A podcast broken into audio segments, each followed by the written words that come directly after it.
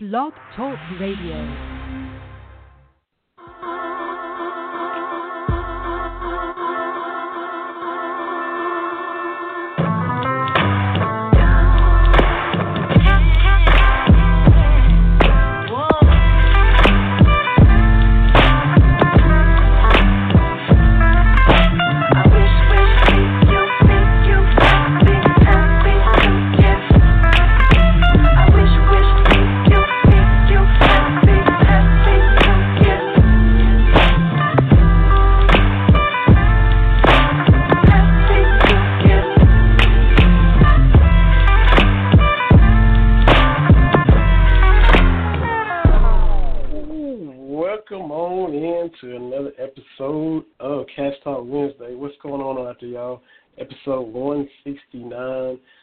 Everybody taking the time to tune in. Vinny Hardy here outside Knoxville, Tennessee. Terry, the real TB Brown from the largest city in state of Kentucky, Louisville. TB, how's it going tonight for you, man? It is going good. Uh, Cats are back on a winning track. All star rosters are kind of shaking out in the NBA. Super Bowl's coming up. We got a lot to cover. A ton, a ton, a ton, and even kind of mentioned it with the end of the college football season, and now the playoffs are winding down. We love the NBA, so it's going to be a, a lot of that, uh, as well as a lot of UK sports, as always. Uh, the number, of course, to get in touch with us is eight four five two seven seven nine three seven three.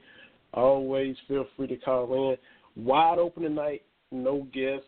You're welcome to call in anytime. Sometimes we do have guests, so you have to kind of take the calls in and around them, or uh, sometimes callers interact with guests. Either way, if there's no guest tonight. Feel free to call in 845-277-9373 at Cats Talk Wednesday on Facebook and Twitter. Uh, post comments and, and jump in that way if you'd like to as well. Appreciate everybody that follows on Twitter and has liked the Facebook page. Uh, we definitely appreciate that. Got to start, unfortunately, with sad news that hit the state of Kentucky yesterday, kind of mid morning, with the school shooting at Marshall County High School, right in the western part of the state. Uh, I mentioned many times that I still got to see a lot of the western part of the state, and that's definitely a place I wanted to go. The, the Marshall County Hoop Fest that they're known for there. Uh, definitely want to take that in at some point, but just devastating news when you saw that two 15 year olds lost their lives, multiple injuries, all at the hands of a fellow 15 year old Marshall County student. So that has turned the state of Kentucky on its ear, uh, rightfully so, but the fact that it's a senseless act, um, you feel for everyone, especially in the Benton area, the whole county. Uh, mentioned that there was a shooting there a few years prior to that, about 30 minutes away at Heath. So uh, to see these people have to go through that again is just it's just heartbreaking. Yeah, uh, you know, thoughts and prayers obviously uh, go out to all those folks affected uh, by that tragedy. Uh, not to mix politics in with with what we do, but there's got to be something we can do the, the 11th school shooting this year. I mean, the 11th this year. That's that's not sustainable. That's that's just not the way we can move forward. But uh, in the in the short term and the long term, we definitely want to focus on on those folks and uh, down in Marshall County and and and do whatever we can to help them. I was glad to see Cal with some of his comments uh, prior to last night's game. Uh, the moment of silence was was a nice touch uh, prior to the Mississippi State game as well. But but definitely uh, want to send all of our condolences to, to those folks. Yes, and how far? If I'm putting you on the spot, I apologize. How far is Benton from Louisville? I'd heard a distance, but I was a little surprised, and maybe I misheard. But if if I'll just ask you because you are from Louisville, so How far is it to Benton area? It, I mean, it, it's toward the western part of the state, I believe, closer to Bowling Green and that general area. So it, I wouldn't consider it local uh, okay. to, to Louisville here. Uh, but that being said, uh, I know there's sports rivalries and all that kind of stuff, but we're all Kentuckians. And, yeah. and we all hurt when when when one section hurts. We all uh, hurt. Uh, that's what makes Kentucky unique. Uh, I've talked about this before. Uh, uh, St. Louis kind of gets the nickname the gateway to the West, but the original gateway to the West was Kentucky, down in your neck of the woods, the Cumberland Gap. Those were the first Americans to go west the Appalachian Mountains. Those were the first pioneers, right? And and that kind of spirit of we can do this, we can make it, that has been part of Kentucky for over 200 years.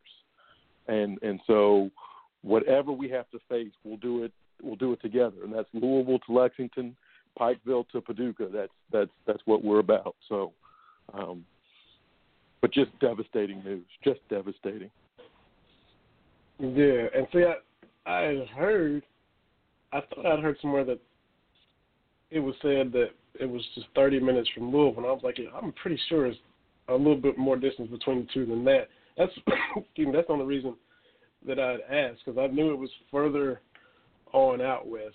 Uh, like Bowling Green's far west as I've been. I have been to Paducah and Madisonville and uh, places like that, but I thought it was a little bit farther yeah. away from Louisville than that. Yeah, yeah, 30, 30 minutes. You're you're just about at E Town.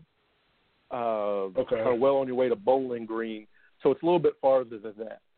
Um, okay. Just because where I am in Louisville, I'm on the south side. If if folks have a map, I'm I'm right close to Interstate 65 as it slices through uh, town here. So I'm on that south side, kind of closer to uh, right at the county line to, to Bullitt County, uh, home of Derek Willis. Hmm. So I'm I'm yeah. on that side of, of of Louisville, closer to heading toward uh, Nashville, heading toward um, Bowling Green, that area. Okay.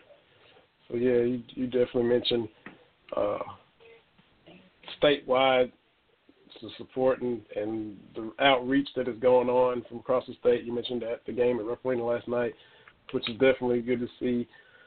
Um, everybody kind of pull together in times like this. It, it should happen more often than it does. It shouldn't take something like this for it to happen, but it was good to see that uh, it did happen last night when everybody in Marshall County was definitely needing it the most. Absolutely. So there is no smooth transition from that. Not like I'm the smoothest transitioner anyway, but uh, like you mentioned, yeah. uh, there are tons of, of, topics to talk about, tons of things to get to. Uh, we'll start with Kentucky basketball. Uh, of course, there was the game last night at Mississippi State. Uh, they were able to stop the two-game losing streak. Um, the loss at South Carolina, then the home loss to Florida. Uh, a tough, grounded out, rugged, rough and tumble kind of game with Mississippi State, which is that's kind of how Ben Howland likes it, and that's kind of how this Kentucky team has to play. So that's definitely what we got last night for 40 minutes, and Kentucky was able to this time pull away in the second half. You know, we talked about it all year long. The SEC, you know, it's been weak for years. It's just been through a little dip. Coaching's better, recruiting is better. So teams are going to be tougher. The games are going to be tougher. Uh, Kentucky is younger than normal, so you add that into the mix, and that's what you have. Uh, with all these games coming down to the wire, pretty much each and every one. You know, two point game uh, with Florida, one point win over Texas A&M, um, single digit game at South Carolina. So this is what it's going to be, game in and game out. And to see them pull away in the second half um, and win by double digits, kind of win going away, hitting free throws when they need to, making plays when they needed to, it was good to see. Um, all part of the process of trying to get where you need to be in March – and that was good to see them kind of uh, get that one in their pocket in a, in a nice fashion last night. Yeah, and, and just looking at, at the stat line uh, last night, uh, Kevin Knox became Kevin Knox again uh, from where he was early in the year. He was five of six from the field, 19 points, uh, also six rebounds, which is fantastic. Uh, PJ Washington is getting back to I think that groove he had at Tennessee that first half, particularly. He had 22 points and six rebounds. Uh, Shai, 16 points um, and six assists with zero turnovers. Okay, so those three guys have kind of been, if you want to look at the most consistent this year, that's that's where we're going to be. Now, obviously, when those three are playing, we can win. But what's going to get us to the second weekend in the tournament is Diallo. He was three of eight for six points, but but he, we're going to need him in double figures. You know, he's only been in double figures, I think, once or twice in the conference uh, season. He, he's got to get back on track. Now, to his credit, he had seven rebounds and two blocks last night. So, for me, that was a step forward for him because a lot of times with young guys, as their offense goes, so goes their play. Well, if he's going to be three of eight, yeah, grab me seven rebounds, a couple of assists, couple of steals, couple of blocks, stay involved. The question marks I think that are still kind of lingering is we've got to get something out of Nick Richards. He only played 11 minutes, one rebound. That's not going to get us to the next weekend. Uh, I think Wenyen Gabriel, seven points, six rebounds in 19 minutes.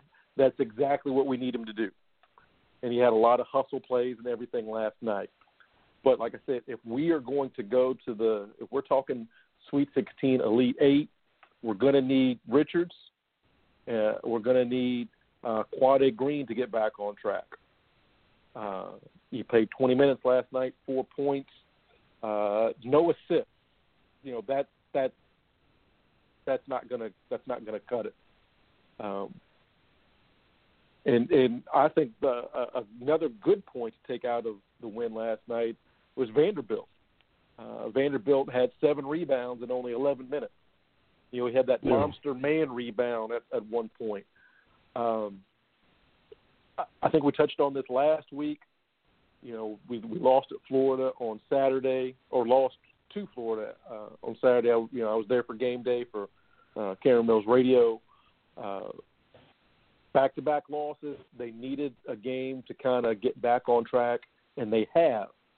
Now, all that being said, no one's going to feel sorry for us. But with Green, with Quade having some some back issues and trying to come back, and we know Jay Vanderbilt. Um, everybody else got to start their season against uh, uh, like Grand Valley State and some of those teams. You know, his first action on the road at South Carolina when we're down like ten points. So it's good. It, it, I know people get tired of of when Cal says, when media folks say, it's still going to take time. I mean, you you can't add. Uh, you know, Vanderbilt is going to be a fantastic player. We have seen those glimpses, but you can't add him in and not have some growing pains. You know, we we talk about the freshmen having to condense a year or two into their first 20 games in a Wildcat uniform, where Vanderbilt is is, is getting even a more condensed version than that. You know, he's he's joining in when the you know the conference season's going on, the games are that much more intense, and he's just trying to catch up to college basketball in general. So, I think we've still got some games left where that can still happen. Uh, I I don't think it's just uh, Cal's wishful thinking or, or media folks trying to be uh, have a rosy disposition, but it takes time. It it, it and it does. And uh, but I, that being said, and I've wandered all over the place here. I still feel encouraged with what I saw last night, particularly the last ten minutes of the game. When you compare it to the way we saw the close against South Carolina, the way we saw the closing against Florida, that's a good sign to me. is, is the way they were able to close.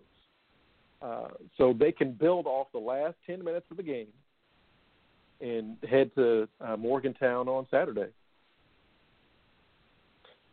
Yeah, and that will be a tough matchup. It's it's hard to believe it's that time already. You know, you look at the schedule and, and you peek at the non-conference games and you know, Louisville and UCLA and all of those, and you know, oh, at West Virginia SEC Big 12 Challenge, and now here we are, and they're you know heading to Mor- uh, Morgantown this weekend to uh, to face a, a West Virginia team who has kind of hit a few bumps, as everybody has in the country. Um, for a long time, West Virginia's lone loss was to Texas A&M before they hit all of their injuries and suspensions and things like that.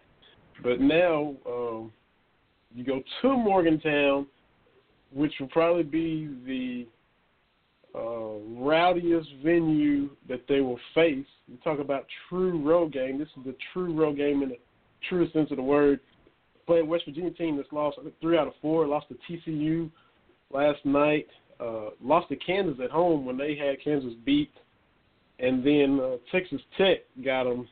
They lost that Texas Tech also. So they're no doubt going to come out wanting to get the the wounds licked and all that. Uh, the press Virginia is going to be in full effect. Shai's going to have his hands full, like you mentioned. Quade kind of working back into the mix off of that back injury. Uh, they're going to have to be up to the challenge going in there to kind of keep everything steady as far as just getting into the offense is concerned. And then, you know, trying to find who's going to be the go-to guy for that particular night because that still is kind of by committee so far. Yeah, uh, and, and this is this is a great situation. Okay, this is I'm going to use kind of this season, kind of expand on a, a broader point. I forget who I saw tweet this out, but it makes perfect sense. It, it I, I like this. Cal likes being the underdog. That kind of fuels him as a person. You know, you watch 30 for 30, you kind of know his background a little bit. He likes being the underdog.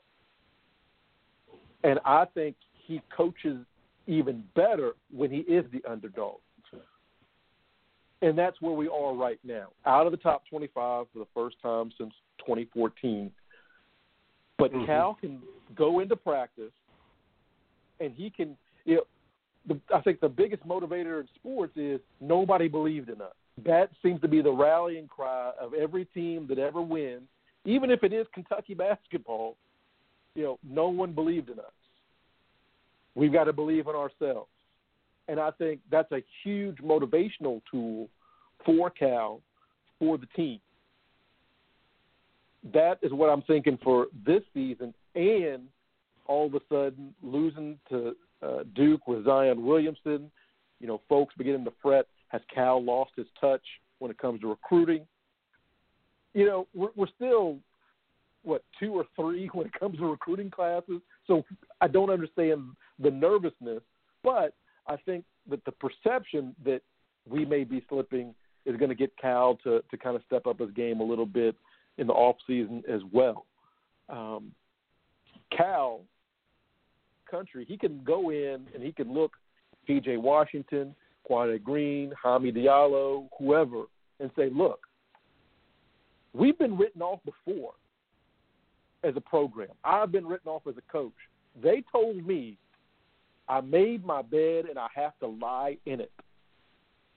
They said you can't win anything here at Kentucky. But you know what? The last time we fell out of the top 25, we made it to the championship game. The last mm-hmm. time we struggled in the SEC this bad, we made it to a Final Four. He can look these people in the face and say these things. He can also turn on the NBA All Star game and say, "Hey, if you follow what I'm saying, this is where you're going to be." And we'll, I know we're going to cover that in detail. But Cal oh, can tell man. these guys. Yeah. Cal can do it if he doesn't have their attention, if they're having trouble believing it, the the proof is right there. And I'm not saying this team is is is maybe not as talented as the 2014 team, and you know maybe doesn't have the basketball IQ of the 2011 team. But Cal can say that.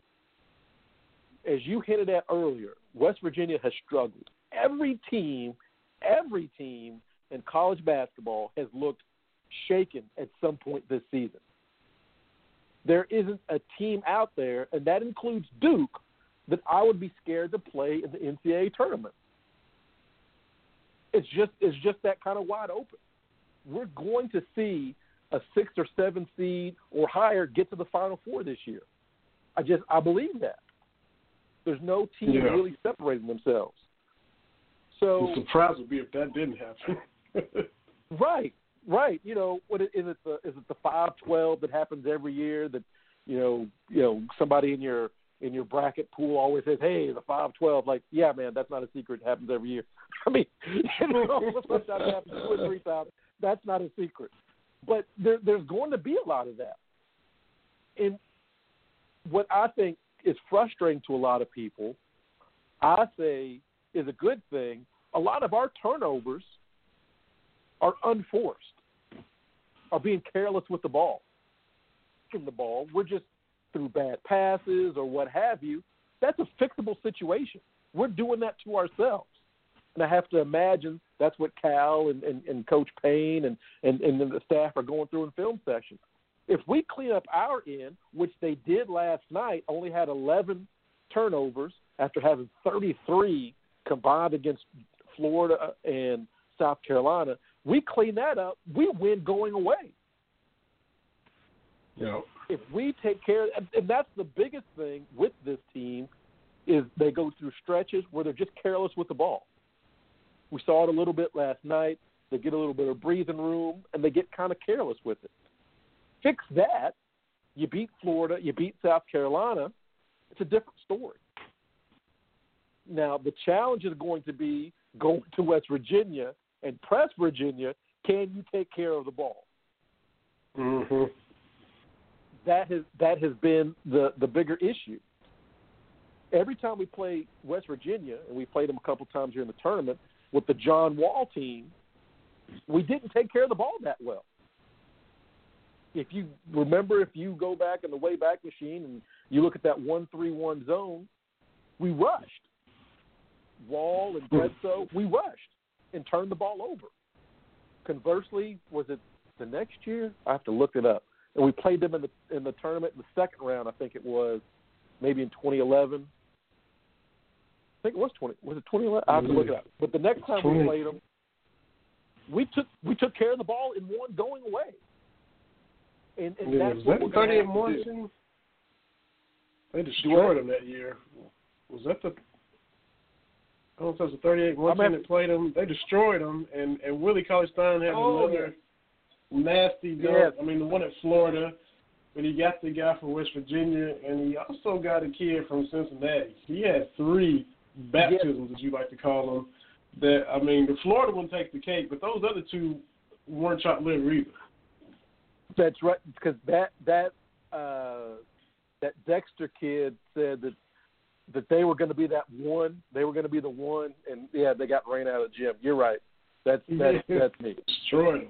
Yeah, it was. Oh man, seventy eight to thirty nine. It wasn't that close. Oh my goodness. No, but we did play him in 2011 too. We did play him in 2011. It was 71-63. We did play him in the 2011 tournament. Okay. We we did. Which that was yeah. that was payback for 2010. How did I forget that one? yeah, there was 71-63. I mean, that was the oh, Brand, cause that's because Brandon Knight was dealing. Brandon Knight had 30 points nine of ten from the free throw line. Yeah, he was he was in a groove. He was in a groove that that that. So you have to take care of the ball, uh, and that's the biggest thing because we've been out rebounding our opponents usually this season. The rebounding has been okay. You've got to take care of the ball in critical situations. That's the that's the big thing, and that, and to me that's fixable. A lot of people get frustrated when Cal says it's fixable, and you know, it, it, but it is in, in my mind. It absolutely is a situation you just hey, let's make smarter decisions with the ball. Yeah, and that that doesn't make sense. Getting mad that it's people saying getting mad at it's fixable. Look, this is this is kind of where we we were expecting. You know, Cal tried his best to temper expectations this season. He always talks about how young they are, but we heard it even more this year. You know, you hear the media talking about, oh, they're young, they're young, they're gonna take their lumps. Well, that's what's happening. So, but you still get all everybody melting down, even though you knew it was going to be one of those years, more so than in the past. Because this team, you didn't have a lot of sophomores with experience. I mean, Wenyen and SKJ didn't they hardly played in the second half. These are your veterans. So as far as the dog days, the tough part of the season, getting through it, they can't really tell the guys what to expect because they hadn't done it. You know, I mean, you know, there's no Darius Miller, there's there's not, you know, a uh, Hawkins and a Willis for this squad. They're all kind of feeling their way through it. So everybody kind of heard it before the season. Oh yeah, gonna take some losses, gonna take some losses. Gonna be one of those years where you got to trust the process. Gonna take time wait until the until March till everybody peaks, just like 2014. But now that we're right in the middle of it, them already lose five games, and you got people just losing their mind because you know bracing for it and thinking you're ready for it for some. I'm not talking about everybody. It's still different than when it actually gets here, which is why you hear the chirping and the sniping and the negativity and and the overboard pessimism that's happening right now. yeah, yeah, and, and you get people. You know, Cal Cal needs to go, and and and this has been my thing. I, I wrote about this. I forget uh, a couple weeks ago uh, on Karen Mills Radio talking about Cal. Look, people, we we can disagree with whether we like Cal's system or not, because Cal's system, the way he recruits, you get super teams, but you could also end up with a team like this, which is a, a good team, right? Just it's just the the, the skiller way that uh, Cal recruits. You could end up with a 2010, uh, a 2012, 2015, right? Which are just flat out just dominant basketball teams, and and your legit best shot at the title. That's but conversely, you end up with a team like 2011, like 2014, like last year's 2017 team. Good, you got a good mix uh, uh, of, of old and new, and you got a pretty decent shot. I think getting to the Final Four, getting to the late Elite Eight is a decent shot. We're on the downside of the cycle, where you end up just with people leaving and graduation, where you end up with a very young team where you kind of bottom out, team and this year's team. Yeah. This, in my mind, this is as bad as it's going to get under Cal, where we're going to have the talent, but they're going to be young. You're going to take your lumps. This is as bad. This is this is bottoming out right here, which isn't that bad because you're still going to have a no. shot. I mean, just I mean, if you if you look at just kind of the ups and downs of each team since Cal's been here, you know, he, he kind of sets this up where you know every year or two we got a super duper team. You know, before that we've got a really good team, and we might have a rough team kind of mixed in. That's just the way it happens. That's just the way he recruits. Now we can say I don't like it. I don't like having a young team that that loses and, and makes boneheaded plays at crunch time, you can say I don't like it. I got no problem with that.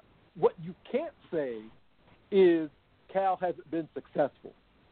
And I think, look, I will complain on certain things about Cal. I think in the big game, I think he kind of tightens up a little bit, and, and we don't play as free and loose as we used to. I, I look at the Wisconsin game in 2015. I look at the 2012 championship game. We were beating Kansas's brakes off. Yeah. And then he's he, then he's got T kind of holding the ball, going deep into the shot clock, kind of killed the momentum a little bit, and then we had to kind of scratch back. But Kansas was beat. It was a 15 point game in the second half, and we kind of let him back into it. That's my only real coaching issue with Cal. It's Like, look, if this is what we did to get here, keep doing it. That's my gripe. So I'm not saying that Cal is untouchable. What I'm saying is you can't make reaching a Final Four a consolation prize. You can't make reaching the Final Four like, oh, well, that's not the way it works. As great as yeah. Kentucky basketball has been, we only put banners up for what? Final Fours. You have to get to a Final Four before you win a championship. And we've been four out of eight years.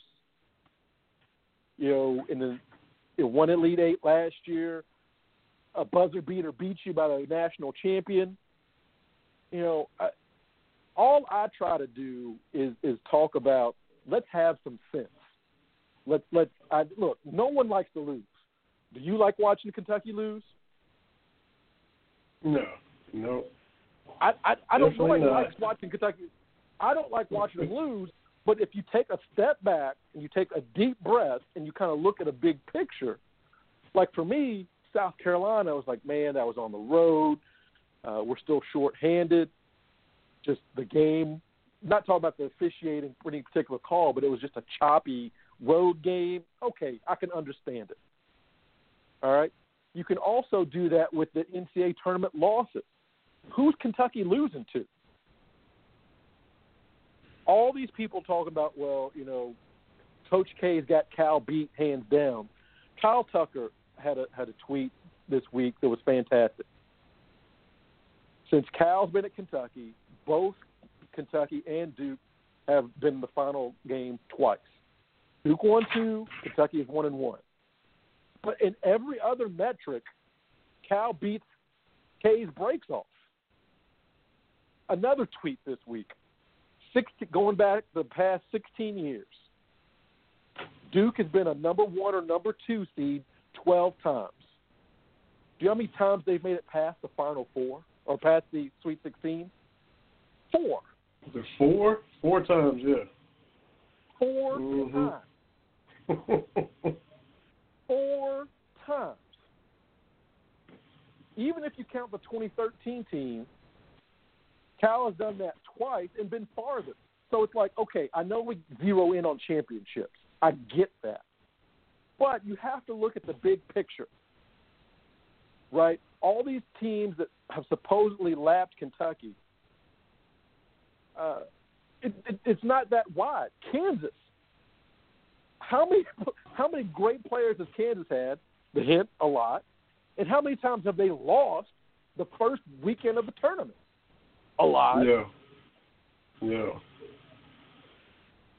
So, and the Indiana game is the only time that's happened to Kentucky, and wasn't Indiana the four seed? And Kentucky was the five. You you flip it. We were the four. They were the five. But okay. we so should have been the, the three. That's the one. That it, that was the year that with uh, Texas A&M, we should have been the three seed. But the worst, and I, and I can't stress this enough to people, and I tweet it out all the time. The worst NCAA tournament team we have lost to was Big Ten regular season champion Indiana in 2016. Every right. other team that has put Kentucky out of the tournament has at least been a Final Four team, and three times they've been a national champion. No. So we Those can talk about heavy coach. Yeah, we can talk, we're losing to good teams. Oh, yeah. you know, Wisconsin. I'm never going to get over 2015. Frank Kaminsky is drawing checks in the NBA right? Sam Dekker, and, you know, he was in Houston yes. forever and ever. It wasn't a bunch of Mm-hmm. scrubs. You know, No. if you want to look talent wise, maybe that West Virginia team uh, in 2010, probably talent wise, was the least talented team to, to beat Kentucky, yeah. I guess. We're yeah. not losing to bums. was their best guy. Pittsnogle was their best guy, right? Kevin Pittsnogle. Yeah. yeah. You know, when we're when we lose, I don't have to Google a team. I, I don't have to Google Mercer or Lehigh or Bucknell or Northern Iowa. Yeah. All these teams that have beaten, the, I don't have to Google them. I mean, look at it: North Carolina, Indiana, Connecticut. I know they're trash now, but Connecticut. Mm-hmm. Come on, man. I mean, we, we want I mean, this guy uh, to be. That was, you know, Calhoun had them where, I mean, almost to where Coach K has gotten Duke. You know, he won three, I think, or two or three, and then Kevin Ollie wins yeah, he, one. He, and yeah, you, he won you wonder what yeah. you wonder what Duke will be after Coach K. We've seen UConn now after Calhoun because you have, you give Ollie a few years, and now I don't know. Uh, Villanova just blew them out the other day. I don't know if they lost seven, eight games already, but yeah. So oh, it it, it it's uh, bad. I don't know it's if bad at UConn. If I don't know if Capel or whoever succeeds, you know, Coach K at Duke will be able to. I mean, it's always tough following a guy like that, but will it be a drastic decline for them the same way as it has been for Connecticut? Well, and, and when you talk about that, it's like, okay, look at these blue blood programs. Where do you start to see that separation? Is if you take, you know, and my, this is my mind, like the best coach out of the equation. Like if you just if you take Rupp's resume off of Kentucky's books, that Yeah. still would be four titles and a lot of wins Mhm. and all that kind of stuff. You, you'd still have a pretty good run. If you take Dean Smith away from North Carolina, that's a pretty good run, uh, even without Dean Smith being in there. UCLA and John Wooden, without Wooden, and I know that's a big what if. You got one title and you know a couple of you know five or six Final Fours. Ugh. Not not elite. What is No. Duke? And, and it's a great point. What is Duke going to be? Is Duke Coach K or is Duke Duke? yeah. And They and made it to the title game in '78. They made it and lost Yeah. to Kentucky in '78. Uh, and, and lost in Final Four in '66. So they had a, a little bit, yeah, yeah. but hmm you know, can the next guy come in and and and, Right. and win? Is it because Mhm. I think North Carolina has some built-in advantages like Kentucky does. If you get a great coach like a Roy Williams and a Coach K, you're going to win some titles. A good coach like a Bill Guthridge and a Tubby Smith, you can get to Final Fours and have a shot at winning. Right? It, it and it takes a bad coach to really mess that up, like Billy Gillispie and Matt Doherty. It, Right. you know, and, and, and it's like it, it's it's Alabama football, right? Yo. Great coaches, Bear Bryant, Paul uh, Paul Saban. Oh my goodness, Bear Bryant and Nick Saban. You can you're going to have a dynasty. You can have good coaches like a Gene Stallings come in and win you a title. And it takes a Yeah. special coach, Mike Shula, to really screw that up Yeah. because they're just built in. It's So th- it, it's going to be interesting to see just is the Duke program K or is it a program? And that's gonna that's gonna be very telling on what happens. I have a feeling, and this is just me, that when when K steps away, I have a feeling Duke's gonna come to earth pretty quick. That's just that's just yeah. me, and maybe that's wishful thinking, but that's just my mindset on that. Yeah, for sure. We'll get just a quick little break. We still got tons of NBA to talk about. Uh, Super Bowl is all set, so we'll definitely talk about that tonight, and of course next week leading up to Super Bowl Sunday. The uh, Baseball Hall of Fame just released its latest inductees the 2018 class. There's a couple guys that will stand out to both you and I, Terry, so we'll definitely have to talk about that. Um, with all that and more, as we return, 845-277-9373 if you want to call. Cats Talk Wednesday, Vinny Hardy, Terry Brown, Brown and Hardy Radio Network, blogtalkradio.com. We will be right back.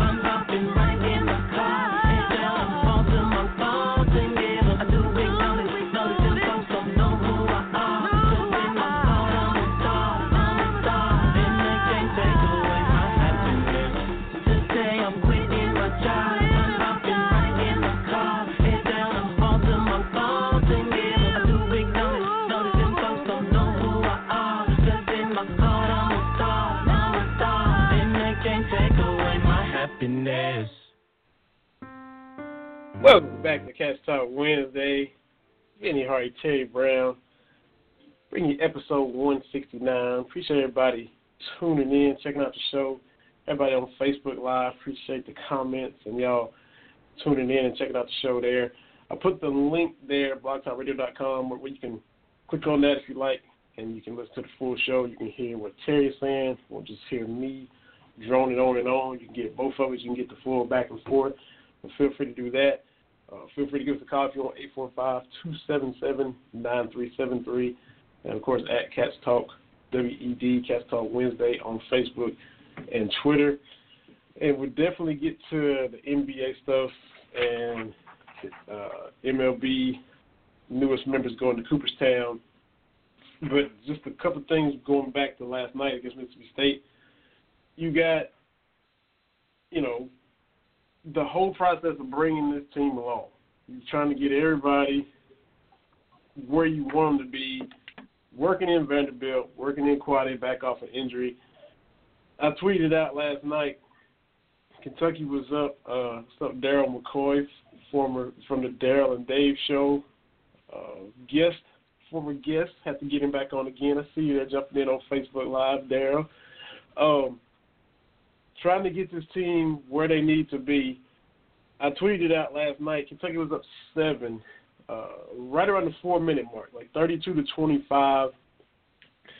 So kind of in position to, you know, you close the half out on a good note, you can kind of take Mississippi State's, uh, you can kind of knock them out right there at the half. You know, uh, our guy Cameron Mills always talks about the 96 team, especially. You know, they have a 10 point lead. You want to get it to 15. You want to get it to 20. You want to keep extending that lead. Kentucky's up seven, four minutes left, 32-25, and they have two straight possessions, TV, where they don't even get a shot up. They have a turnover one time, I think it's a travel, and then a throwaway that led to a layup or something like that. Up seven could easily put it to 11. maybe you hit a three, maybe get it up to 12. You got a chance to separate right there at the half. Excuse me for that cough too. But Mississippi State was able to to to nibble into that lead, and we got a two point game at halftime. So I tweeted out, not like I'm trying to nitpick, you know, but you know, you had two possessions empty, don't even get a shot up, and you know, a chance where you could have ran away and hit a little bit. Now they'll have to look to do it in the second half, and that's what we saw at the end of the second half. so you see, you know, things where oh, the youth immaturity mistakes that prevent them from doing what they want to do or reaching their capability. Then in the second half, you see they were able to do that. They end up winning the game by 13. You know, two point game at the half, they outscored by 11 in the second half. They weren't able to do it at the end of the first half. Uh, Mississippi State fought back, and you got a nip and tuck game. Second half to go right out, and were able to do what they couldn't do to close out the first half. So that's just little things that you just see little bitty stepping stones they're trying to reach, little things they're trying to do. If you uh, saw Kevin Knox, who had six rebounds last night, you mentioned Kevin Knox was Kevin Knox, um, and he definitely did from a scoring standpoint. And he only took six shots. He was five out of six, four for four from three. So, you know, you spread that out to him getting you know, 10 or 11 shots. And, you know, we, we see the capability for more there. But not only did he, you know, find his groove, and he mentioned that he even kind of needed to have a game like that in the post game, and he's been working hard on his working hard on his shot, and uh, he even got the mid range game. They chased him off of a three, hit the mid range jumper, took a dribble, stepped in, hit that, you know, 18 footer. But he went down, and what jumped out at me, went down in there and got an offensive rebound way out of his area and fought for it, went back up for the putback, missed it, got fouled. That's the kind of stuff you kind of haven't really kind of seen from him. You see him kind of disappear and kind of he's on the floor, but you don't really notice him. But he went out of his way and fought and got a rebound. That's little stuff that you haven't seen that you you know is kind of getting worked in Cal constantly telling them how hard they have to play. You got to defend for 35 seconds. You you can't have these little lapses and lulls. So these are things they're still trying to smooth out. So you see glimpses of what they could be once everybody realizes how hard it is to play and how hard they have to play, and that the other team is good too, and this isn't high school and AAU anymore. So you see the potential still there. Yeah, and, and I say this all the time. I don't think that there has been a team, and, and maybe okay, you know, the, the the NIT team, okay, but even that had Nerlens injury. I just don't think there's a team where, if you were honest, you could look and you could say, man, this team did not reach its potential. Even 2015, 38 and one. I I I know how that hurts people but 38 straight wins is a pretty good. And I wish it would have been, you know, lose the first one and win the next 38. But that team reached is, is what it could do. You know, we worried about 2014. That team maxed out. Even 2016, losing to Indiana, we knew because of the the lack of inside scoring, that team, if it wasn't Murray and Ulis playing well, if one of those guys was off, we were kind of done. And you saw that throughout the season. If one of them had an off night, that was the that was game over. We were going to go to go as far as those two could do it. and they played well against Indiana. We had nothing on the inside. There's that story. I still feel that Cal's going to be able to get this team where it needs to go. That's just, you know, I, I can be just, uh, you know, rose-colored glasses. I'm a homer. I still there's there's still time. And people say, oh, there's no time. Uh, Cal has shown me that he can still, up until this late date, he can still turn things around. Exactly. Because he so has even if more it is, than not.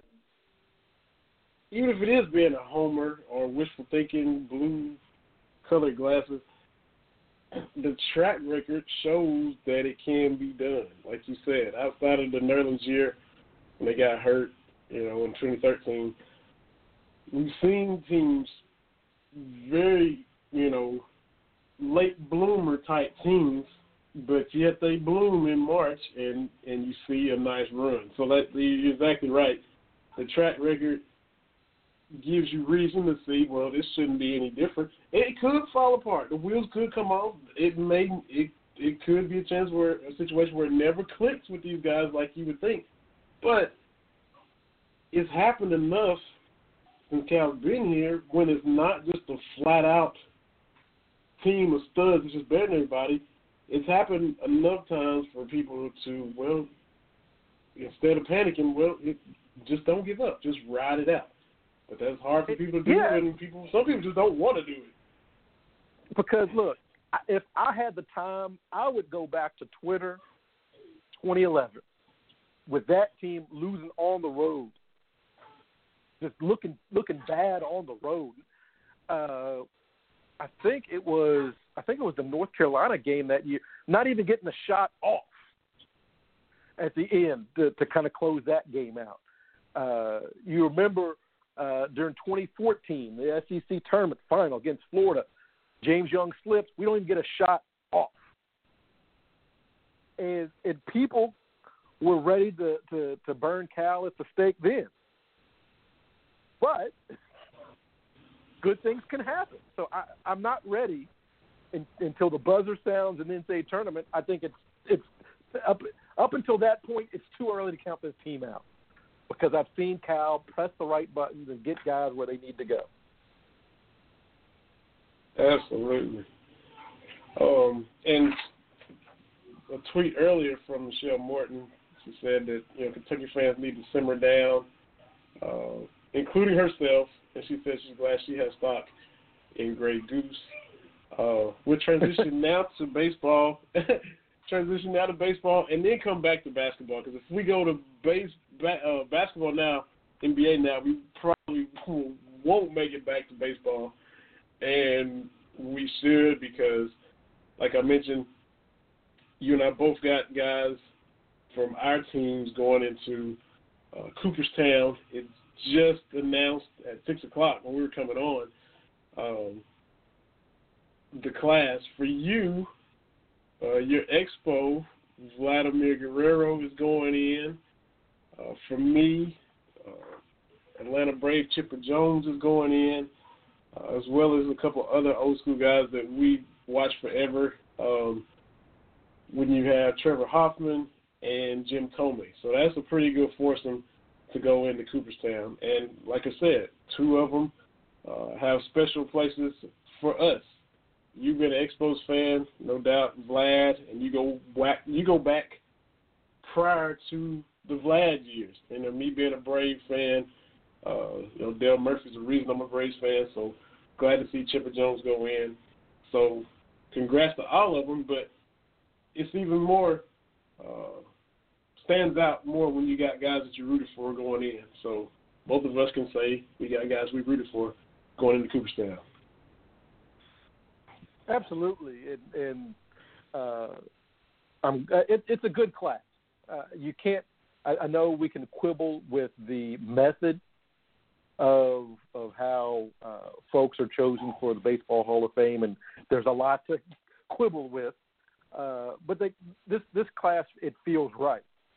Uh, I know baseball is all about numbers, but for me, it's like okay, who is it that that you want to see? Who was quote unquote the man, and and and Chipper Jones was the best player on some really good Braves teams. I know, and not to rub salt in your wounds, they didn't get over the hump as much as you would want to, especially being a Braves fan. But Chipper Jones was Yeah. so good for so long. You know, I, I think that they kind of rebuilt around him at least twice. You know, from his you know being a rookie and kind of rebuilding, retooling, and he was kind of the anchor for that franchise. So I've got zero problem uh, with that with with Chipper, Chipper Jones going in. I think he's very, very, very deserving. Uh, for me, you know, being an Expos fan uh, uh, uh, from way back when, uh, Vladimir Guerrero going in, uh, in my mind, he was just built to be a baseball player. Like, you know, it didn't matter where you threw it, from his shoe tops to his shoulders, he was going to Yeah. swing. And and most of the time he was going to make good contact, good things were going to. But he was just. I just remember watching some games. You're you're like, I think that ball hit the dirt and bounced, and he still made good, Yeah. good solid contact. So Yeah. uh, yeah. he was just a just a hitter. I mean, uh, he was the lone bright spot for a lot of those Expos teams. Didn't have a lot of protection in the lineup to to to do what he did. Uh, I'm glad he was able to have a little more uh, team success moving on to the Angels, but but he's an Expo, and it, it's one of those things. Uh, seeing enough former Expos going in, uh, that's all us Expos fans have left. Yeah, like, and you know, Vlad, you're right, man. He would hit some 57 foot curveballs that bounced up to the catcher, and it, it didn't matter. So I mean, the dude's Yeah. hand-eye coordination was ridiculous. Never wore a batting glove for a second, and was just go up there and rake. It was just unreal. Yeah. uh, So, uh, you know, the two guys closest to us, you know, Jim Thome, uh, I think he kind of got overshadowed in the personality department uh, with those Cleveland teams, with Kenny Lofton and, and Albert Belle and some of those teams. Uh, Mm-hmm. but he was just, but he was just consistent. Like you were just uh, nothing, nothing flashy. But then at the end of the year, he always had 40 plus home runs and just, just consistent. Uh, Yeah. and again, I, I, I think uh, definitely, I think he would have liked a little bit more postseason success, you know, with the with the Indians. But they had some really good teams, and he was kind of the cornerstone for those teams. And as he kind of moved around later in his career, still was a very productive uh, hitter. Yeah, sure was. And, and Trevor Hoffman was nasty um, for San Diego for a long time, uh, out on the West Coast, and they had a good team every now and then. But when he came out to close the game, it was you know pretty much closed for the most part. Uh, and a lot of times, you know, he wasn't just throwing gas. You know, he was up there throwing sliders and stuff, and, and still getting it done. Uh, and and had a long career, you know, up in years, still just coming out and getting the job done every time they called his number. Right. Uh, so I've got no problem with that. With those four guys going in, they're deserved. Uh, I, I haven't seen the the the polling numbers. My issue or the voting numbers with with baseball writers is the thing: no one gets a hundred percent, and that's Yeah. dumb. That Mhm. is that's dumb. Uh, you know, I think hockey folks, you know, people kind of made fun of hockey folks when Wayne Gretzky retired, and they said, you know what, we're not waiting the the time period. He's going in now. I've got no problem Yeah. with that because I think, hmm and I'm not saying that these four. I think these four are Hall of Famers, but uh, when you look at no one has received a hundred percent, okay, that's dumb. Yeah. It, it's it's just Yeah. it's just dumb, and hmm that's where I think you lose a little bit with the public when you're the smartest guy in the room saying, you know, Babe Ruth doesn't get a hundred percent. What? Willie Mays doesn't get a hundred percent. Exactly. You know, Mhm. Nolan Ryan didn't get a hundred percent, and it's like, what? I mean, I, I just, Who, what are you doing whose career are you watching? Yeah. Right, and, and and and I don't think, and I'm not saying that everybody should get a hundred percent. What I'm saying is there are those guys that should get a hundred percent, like Ken Griffey Jr. didn't get a hundred percent. Right. If you don't vote for him in his first season of, of eligibility, I, you need to not be covering baseball. I mean that's, yeah. and I hate to kind of be that, that's one issue I have with the with the Hall of Fame uh, baseball voting. Um, couple of the close one, close ones. Uh, Edgar Martinez not going in. Um, I think he kind of was one of those guys that helped redefine the uh, designated hitter position. I, I don't oh, yeah. think you can put. I don't think you can start putting closers in and not putting designated hitters in. Like mm-hmm. I, I know uh, in a couple of years, David Ortiz will be eligible, and when you look at their career numbers, Martinez and Ortiz are really, really close. I know Ortiz mm-hmm. has got the, the, the Boston kind of backing and, and, and going to the World Series, winning some World Series, but numbers wise, they're very, very similar. So I don't know how you can split hairs and say, yeah, he's in, yeah, he's not. I think Edgar should get in. Yeah. One last little thing. And, I, I honestly believe that Bonds and Clemens should get in. I, I, I we can we can quibble about. I, I think they should get in, but that's just I don't want to get too far down that rabbit hole. But that's just one of those things that I, I believe they should get in. Yeah, yeah. I mean, and they were going to be great without him, um, allegedly. Uh, so yeah, and they just wanted to be uber great and didn't have to be in an era when everybody was doing that. So yeah, uh, eventually they probably will. As far as the balloting, know, the only person, of course, you know, me being all up in Braves Twitter and uh, Chipper Twitter, that's the only balloting I've seen. Mark Bowman tweeted out, and he covers the Braves for MLB.com, that Chipper received 97.2% of the votes, ninth highest percentage in balloting history. And a side note, Andruw Jones is still on the Hall of Fame ballot as he received 7.2% of the votes. So um, still a long shot, but there was a, a thought that Andruw might fall off of the ballot. So it's good to see that he will still be on there. Uh, his career started off like a rocket. I mean, hitting home runs as a 19 year old in the World Series. One of the greatest defensive outfielders ever.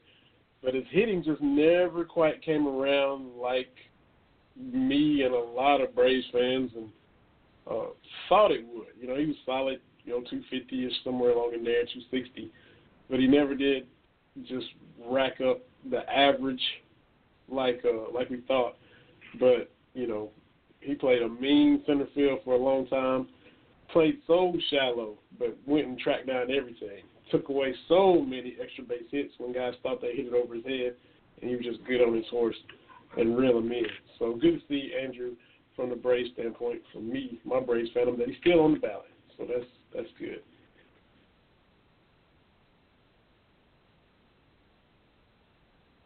No, yeah, I, I, I definitely. Uh, and, and so there's so many facets. I know baseball is all about numbers, but there's all kinds of things you can look at uh, and say, okay, what what are you going to weight a little bit on? Uh, what you know, what are you going to put weight on as far as defensively, offensively? You're looking for a total package? But but still, there's there's just no brainers that you, you, I, I just don't know how you can't do that. Absolutely. We got shifted back to basketball. And before we get into the NBA, and there's you know tons of cats in the All Star game, and it's going to be an entirely new look to the All Star game. It's happening in Staples Center, the home of your Lakers, and it's right around the corner. So we got all of that to get to. You mentioned game day being there Saturday. And of course, it was a loss to the Florida Gators, and you know we hated to see that. But you were there for the festivities Saturday morning. So, so what was that like? We always kind of talk about the events we get to cover, and you got to cover it for Cameron Mills Radio. Uh, so, tell us what it was like hanging out with Michelle and Tina, and all the fans that packed the house Saturday morning? I was I was on ESPN when when they were talking to during Cal's segment. Uh, I was behind Seth Greenberg, and and I I was uh, uh, I was professional, but I could see myself on TV, so I'm pretty happy about that. Uh,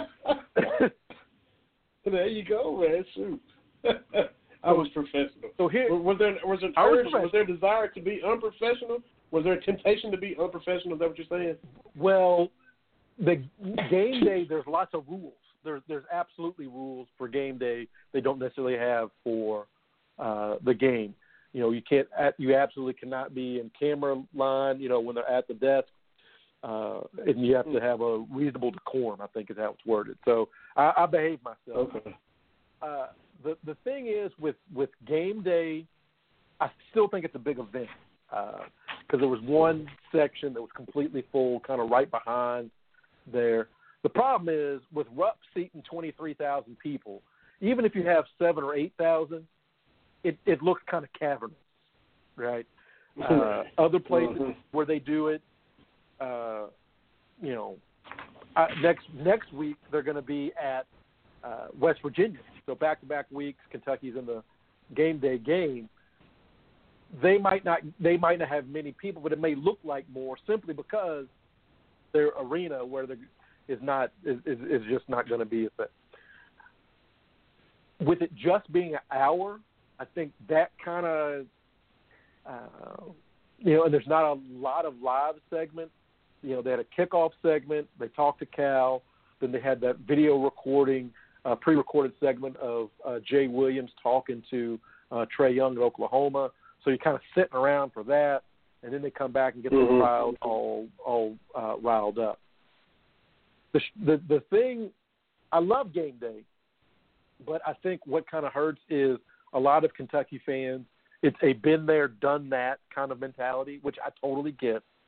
But number two, when you look at football game day, if they go to game day uh, and they're there until noon, and the game itself that they're covering isn't until eight, the fans can go back and tailgate.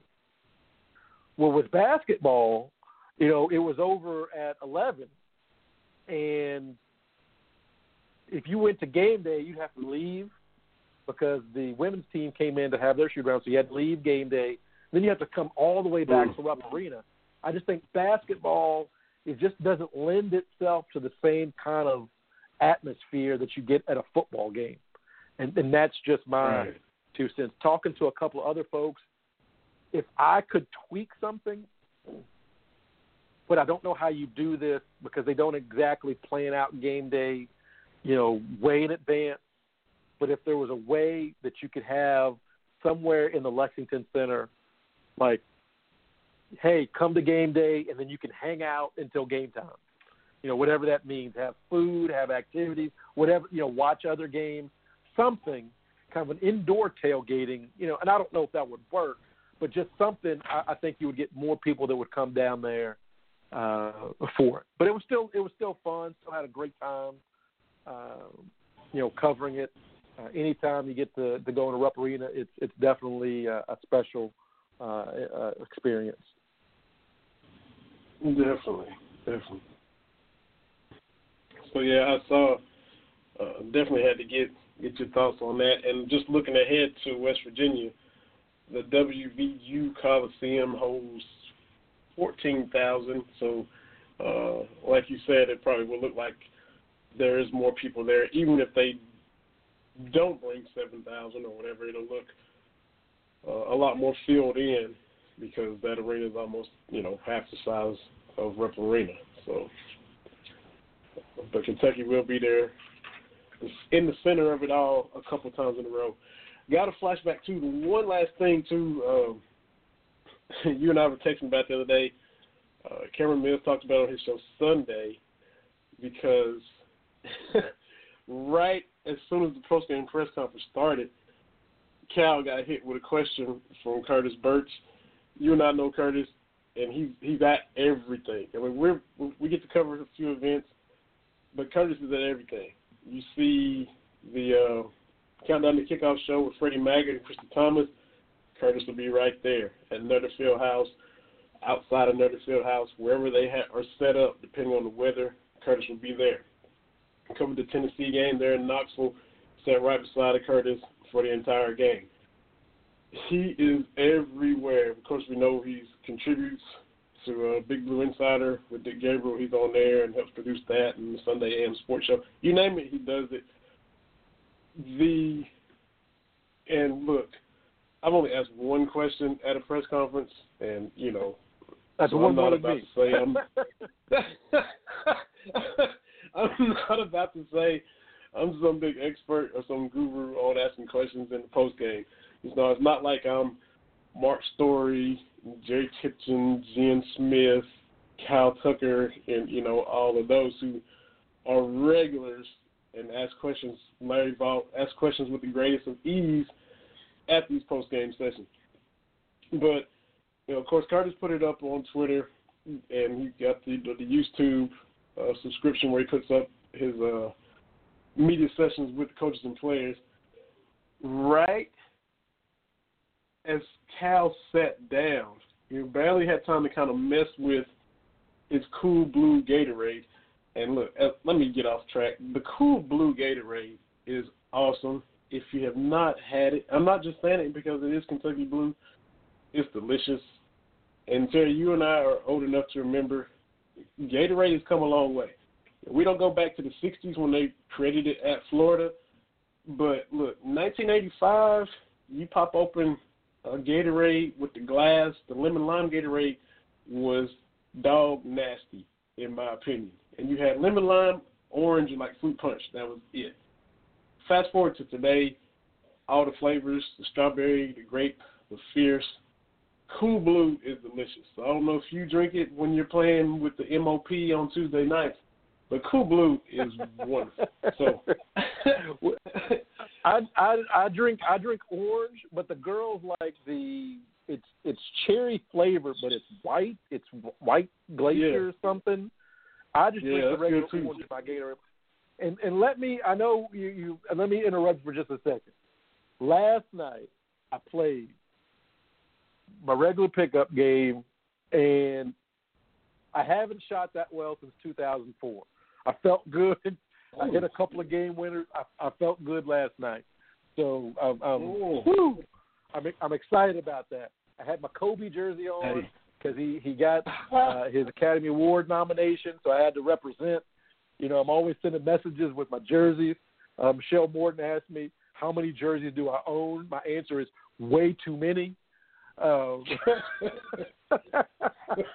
way too many.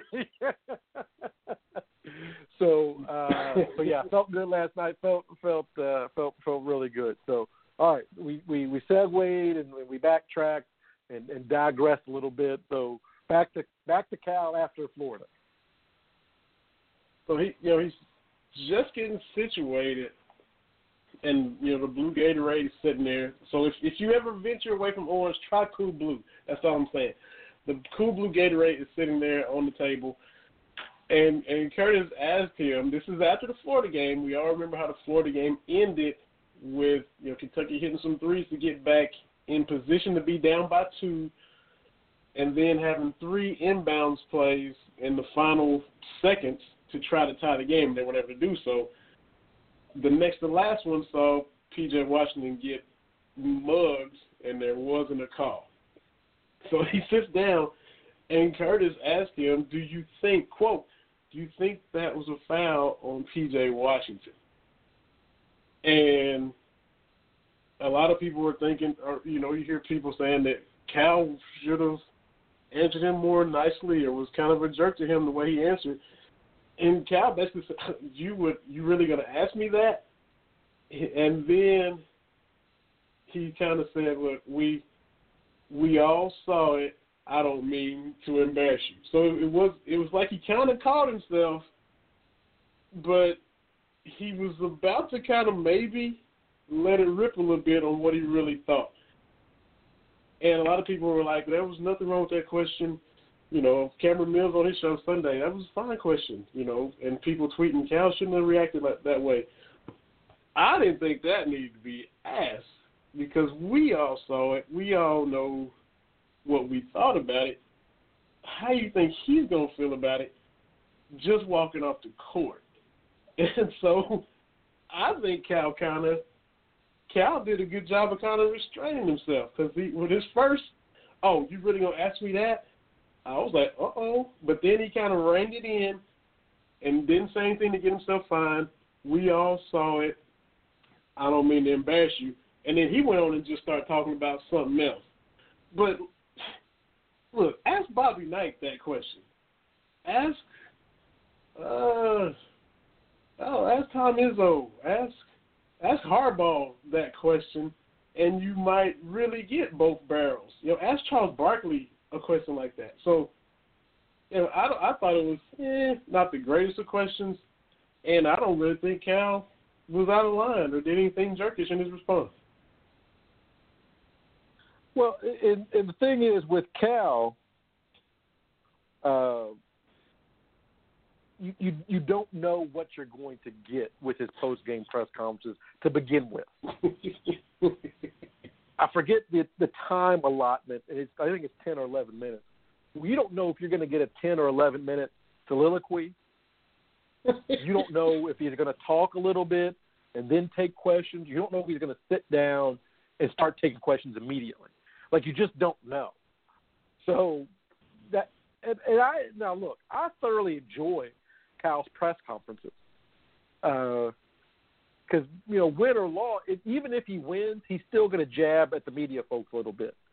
So yeah. it's not that you know if Kentucky wins or loses, he's going to take jabs. I mean, he he said uh, a couple weeks ago that the media we didn't know bleep, except for Larry Vaught. Yeah. So, I mean, that's just that's yeah. just how Cal is. Uh, as far as the question, I mean, I, I I've been going back and forth on whether or not it should be asked. Uh, Dan, that that Cal is or any coach isn't going to give you a yes or no answer. Uh, the coaches aren't going to show up the officials. Um, in the professional ranks, that gets mm. you fined. I think in the SEC, if you say something about the official, I think coaches can be fined as well, if I'm not mistaken. I think so. But but you don't want to put that out there and get a rough whistle, you know, the rest of the season. Exactly. So it's one of those things. You you you ask it with the understanding is you're not going to get unless you you know you've got Cal hooked up some truth serum, you're not going to get a straight answer. So I've I've got to got don't have a problem with that. Uh, I think it kind of caught Cal off guard because, like I said, uh, you don't know how he's going to come into the press conference, which I think is pretty exciting stuff. Because usually it doesn't matter what you ask him; he's going to answer whatever he wants to answer anyway. I think mm-hmm. that's just how it goes.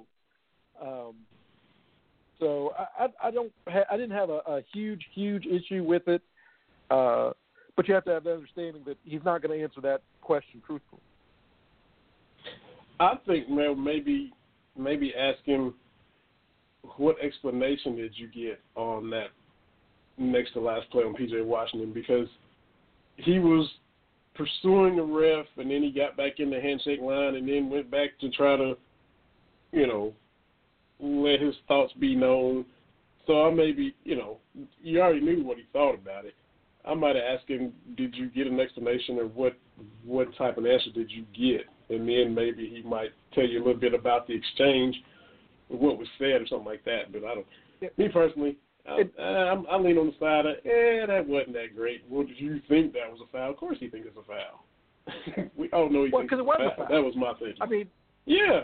It, it, so that's why I'm like, it, why I mean, if you think it's a foul? whether or not it was called or not, and, and we talked about this a couple weeks ago uh, against Texas A&M with Wenyen Gabriel. Yeah, yeah that was mm-hmm. a foul too. Because right. my whole thing is when it comes to officiating, not to go down this road again.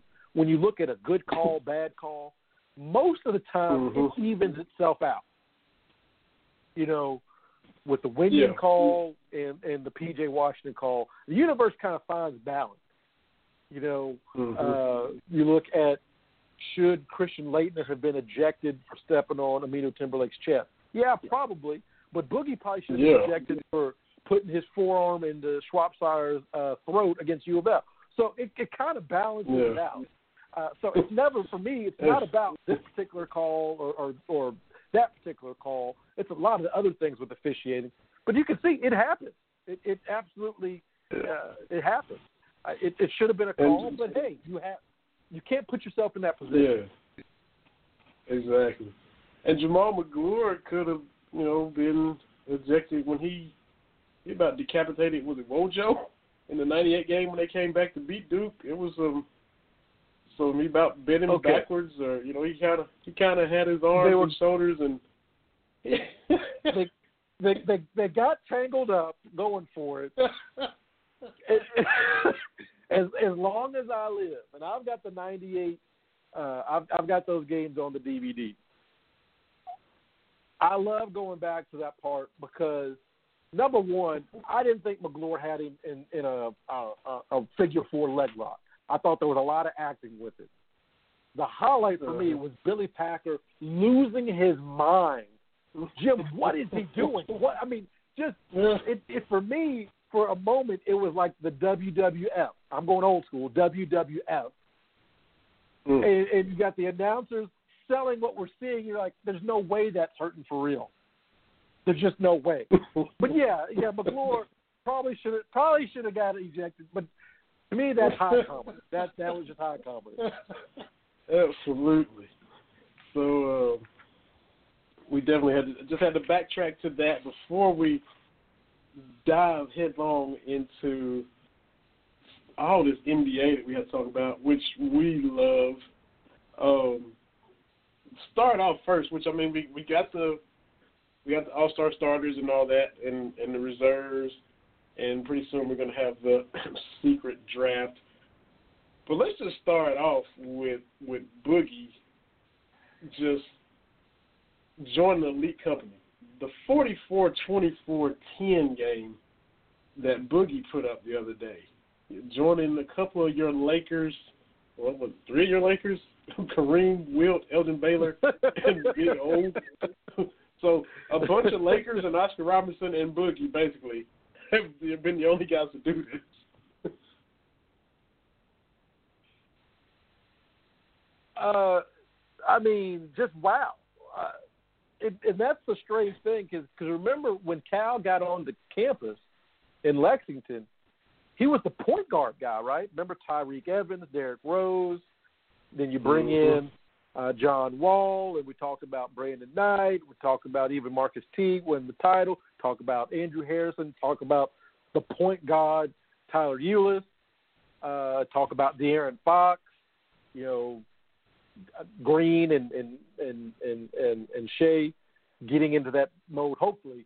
But he was always a point guard guy, dribble drive offense, and now all of a sudden, the best big men, bar none, in the NBA are Wildcats. And Boogie, look, if the Pelicans could get anything from the perimeter, just anything, just anything from the perimeter, they'd be they'd be fantastic. Just yeah. you know anything. Because those guys, I was worried when New Orleans traded for Boogie. Okay, how is that going to work? But I've watched some games, and it works really, really well. It is going back mm-hmm. to uh, your Ralph Sampson, uh, uh, Malone, uh, Ralph Sampson, not Malone. I'm sorry, Ralph Sampson and Akeem. Those twin towers and they play right. well together. But it's the range of those guys because that 40-20 game, he had five three pointers as well. right. Uh-huh. The the game has just changed. I, I, I tweeted this out I think last year watching Classic Sports, and it was a playoff game, the Bulls and the Cavs, and it was Brad Daugherty matching up against Bill Cartwright. Daugherty catches the ball at the top of the key, and Cartwright is five feet away from the rim. Well, you can't do that to yeah. anybody in the NBA now. No. You mm. know, we can talk about how the game was more physical then, but I'm like, yeah, Detroit could be more physical, the old bad boys, but I can't imagine them trying to cover Davis or or Cat or or or Cousins. uh, yeah.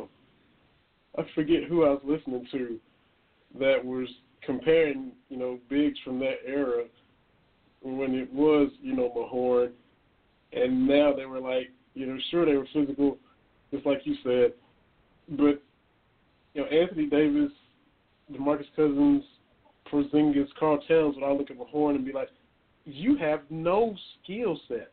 You have no skills," which yeah. was just funny to way because you know Rick was just out there to knock some heads. And, I mean, but as far as you know, touch and, and handling the ball and shooting them, no, no, that wasn't Rick Mahorn. But yeah, these guys today, I mean, they all it's, it's crazy what they're able to do.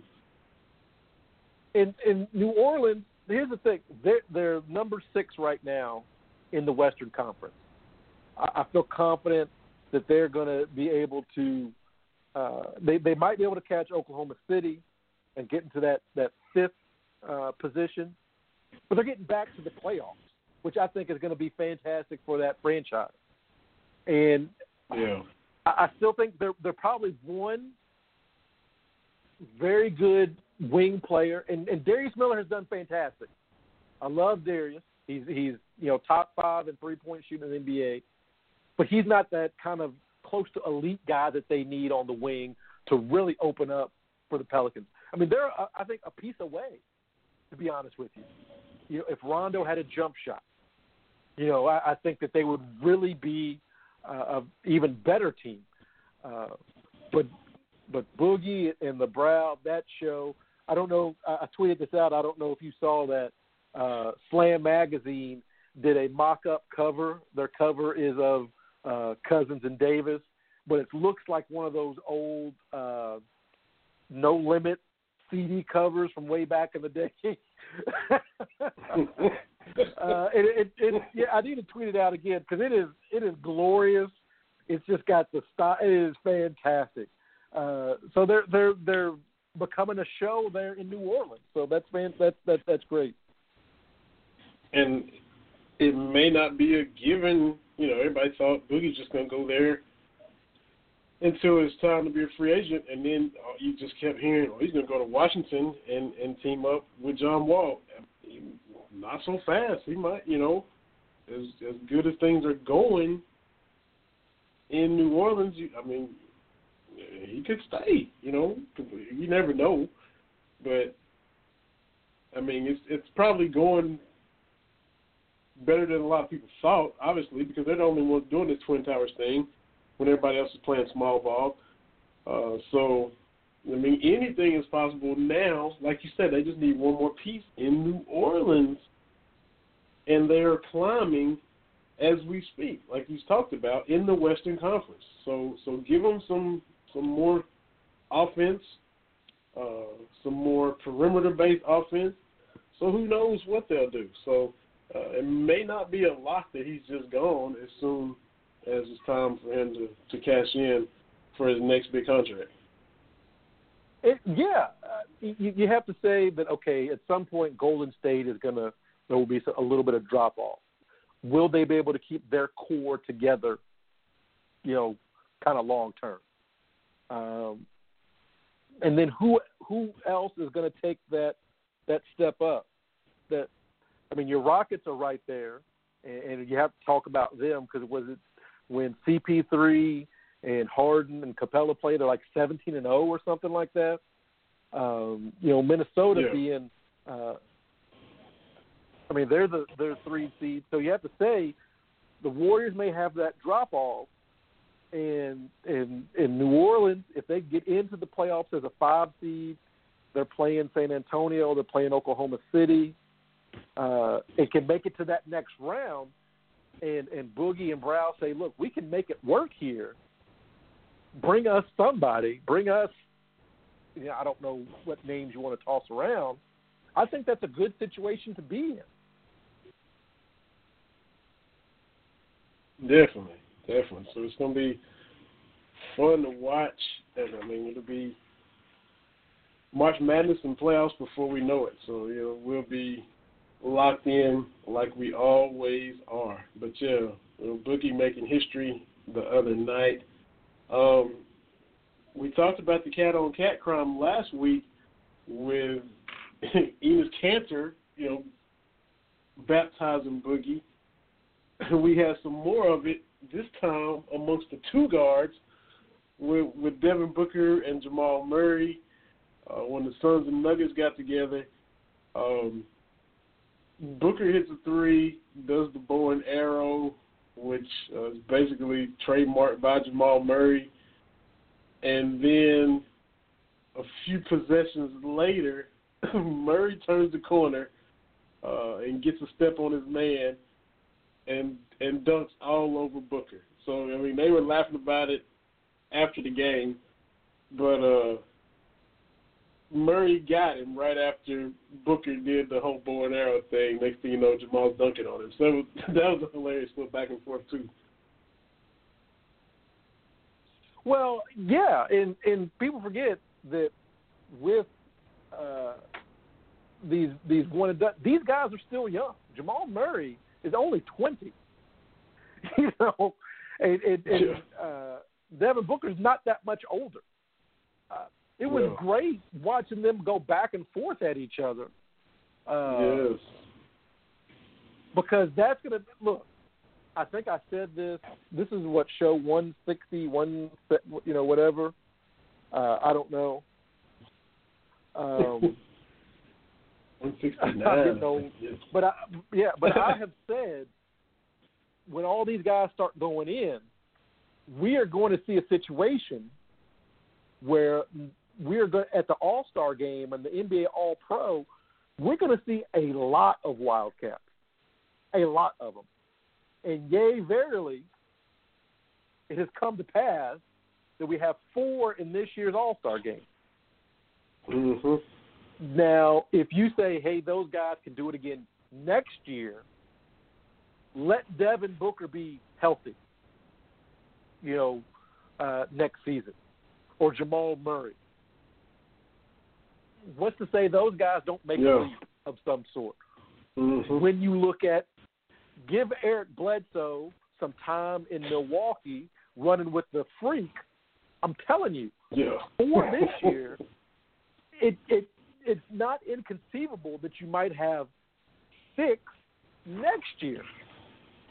Yeah. Legitimately six Kentucky players out of the 20 or what.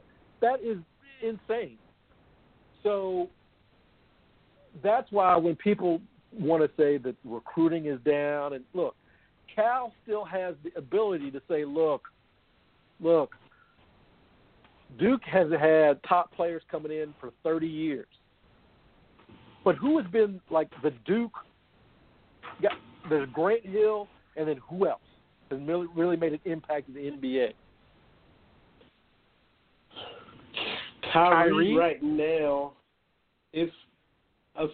I'll, I'll go. It's not even that big a limb. It probably would have been a safe bet to say that Jay Williams would have been the other guy, but of course we know with his career uh, cut short after one year with the motorcycle accident. And him and Jim Rome just did a great podcast the other day, and and they went into detail about the the depression and all of that after in the hospital and, and how it affected everybody and affected him and uh, addiction to meds and things like that. Uh, and then when you see the Bulls draft Kirk Hinrich, and then it hits you that you're replaceable, um, that's it's it's really good. But I I think he it's safe to say that he might have probably had the career that you think he was number two pick behind Yao Ming had a good rookie season. Um, and if you listen to that, the drama on that Bulls team that he got drafted to, TB, was is crazy. Uh, between him and well, Jamal Crawford and Jalen Rose, it was it's crazy. And the perception that him as a black guy from Duke, that everybody thinks about when you see a dude like that from Duke who's, you know, educated and got together, the perception amongst pretty much everybody that perceives him, he talks about that as well. It's really, really good. Well, yeah, and we can we can dive in that perception because Jalen Rose they spoke on it in the Fab Five documentary about what they thought about Grant right. Hill and the Duke guy. Yeah. I mean, they they they yeah. they, they, they talked about that, and you know, and, and not to go down that rabbit hole, but absolutely, right, right, uh, yeah. and, and, and getting drafted, it it's such uh okay. Where are you going? What kind of uh, organization are you going to? Because we've seen Mhm. certain teams that have top picks in every sport year after year after year. We also see teams that get a top pick, choose wisely, and the next thing you know, they're back on top. Right? I mean, it's just right. that's that's the way. So it's it's not so much having a number one pick or a top pick. It's the it's the organization that you have with it. And when you look and you think about dynasties across all sports, it is coaches and the front office being on the same page and being consistent. And you can see that with like with you with your Rockets. When when is it Morley? Is that the is that the GM? Yeah, Daryl Morey. Uh-huh. Daryl Morley, yeah. You know he can set the tone. They know what's going on.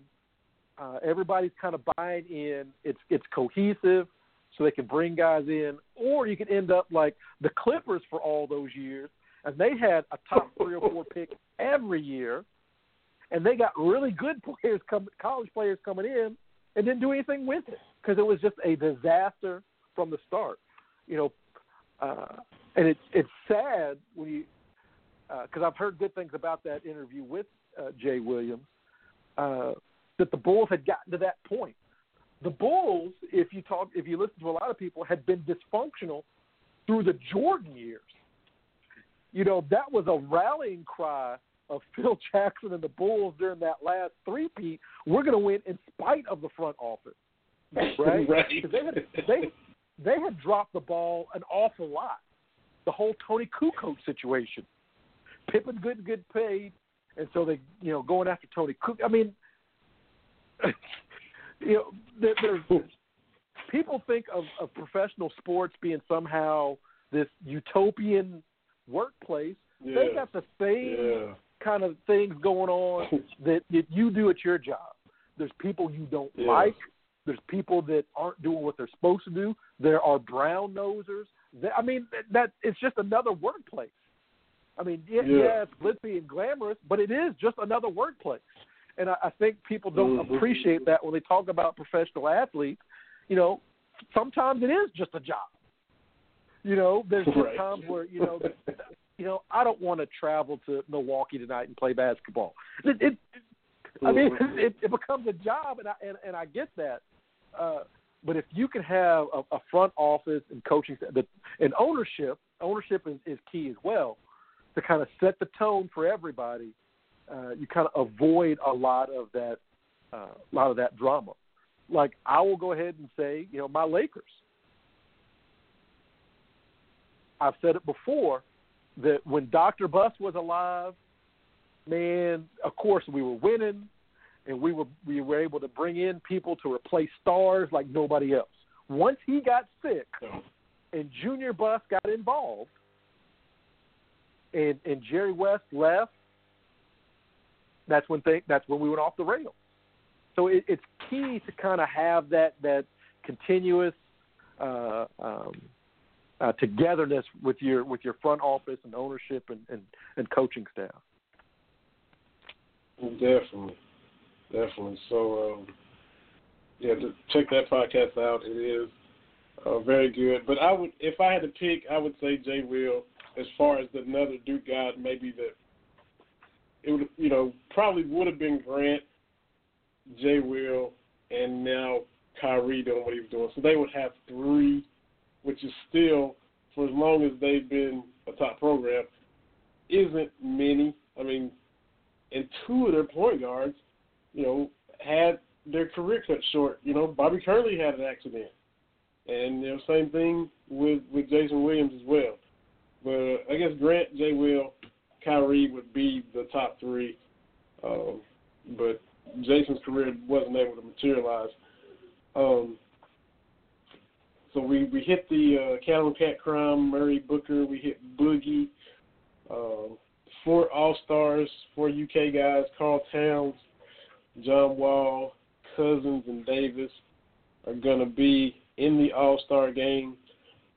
And you and I love the All Star game, even when it got to the point these past couple of years where it was just dunks, it was no defense, it was you know guys not even going that hard anymore. You know, there was a time where we get close in the fourth quarter and we see three quarters of just you know kind of goofing off, and then the last three or four minutes they ramp it up. The past two years we didn't even get that. So it's a totally new look now. They announced the changes back when the season started in October. Uh, I wrote a piece about it on CameronMillsRadio.com. I got it pinned up on my top tweet area where you pin your top tweet now, so you can check it out there. The East-West format is not going to be what we see when we tune in next month TV. We're going to see the leading vote getters from each conference, LeBron James and Steph Curry, then pick, just like you do at the park. And, you know, you can see guys from the East playing with guys from the West. Everybody thinks LeBron's first pick is going to be KD, so then who's Steph going to pick? Uh, is LeBron going to pick Kyrie Irving based on the drama they have in Cleveland? Heck, is LeBron going to pick Kevin Love now with all this stuff going on with the Cavs, which we got to get to that before we end it. LeBron is quoted saying he's just trying to win, and basically he's going to go by picking a squad to win the game because he said the past few years the All Star game hasn't been what it should be, so we're to step it up and, and change it. So new format, uh, a lot of money going to charity. It's at Staples Center. Are you looking forward to it? How do you think it's going to be uh, when we watch the All Star game this coming Sunday uh, in February? Well, I, I, they need to televise the draft. Yeah, they, they need, uh, you know, however, whenever they do it, televise it, but make all the All Stars be there. Make it like a pickup game. yeah. Where you you you know you got all twenty of them in a room or whatever, and whoever's got the first pick is LeBron's got the first pick. He's Yeah. got to come out and say, "Give me Kevin Durant." Uh-huh. Who would not watch that? Like who who wouldn't? I mean, are you? Yes, absolutely. I'm watching that because nobody wants to be the last pick. Like the first pick drama, okay, that's one thing. But you're when you get down to like there's five or six guys left, that's when it's going to be interesting. That's and it's like one of your teammates, you know, Draymond Green's still sitting there, and Curry's got a pick, and Draymond looks at him, and then he goes with you know Jimmy Towns or whoever. Man, give me that. Give give us that. We deserve that as NBA fans because that would be fantastic.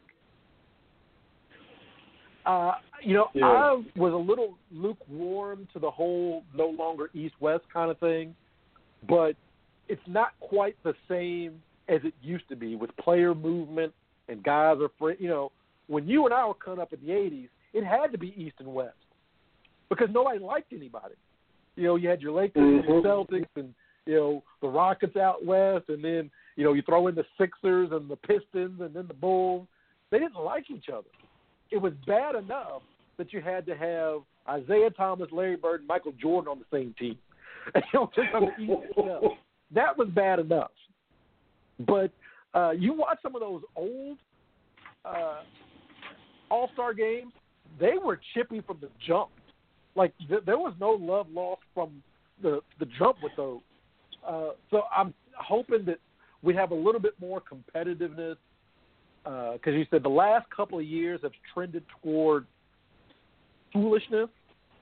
But when the NBA All Star game, which I still say is the best one of the All Star games, uh, is at its best, is you showboat for three quarters, you get to the fourth quarter, and it's close, and you've got the best player in the world, uh, best players in the world kind of sorting out, okay, who is the best of the best, and we have seen that in close games here recently, where you know LeBron is the de facto guy for the East. He has been that guy.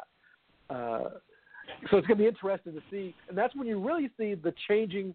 That's when the torch gets passed. It's kind of at the All Star game. You know, the the the old guys take a step back, and the and the young guys, uh, because when you look at uh, the '92 All Star game, Magic's kind of farewell performance. That's when he was kind of riding off to the sunset, and that's when Jordan became the de facto man in the NBA. So mm-hmm. me, I look at the NBA All Star game as kind of that changing of the guard. It, it's kind of a, got a playground feel to it anyway. So I like the, yeah. the way they're picking it. And as far as uh, events, I know baseball has the the home run derby, which okay, but I, I think as a weekend, NBA All Star Weekend is, is is is fantastic. You've got the uh, Rising Stars game, which Jamal Murray. I, I just saw that he's playing in that uh, this year. Uh, you've got you know the three point contest, the skills contest, and the dunk contest. The, the NBA just does the All Star game really, really well. I think. Yeah, I, I absolutely love it.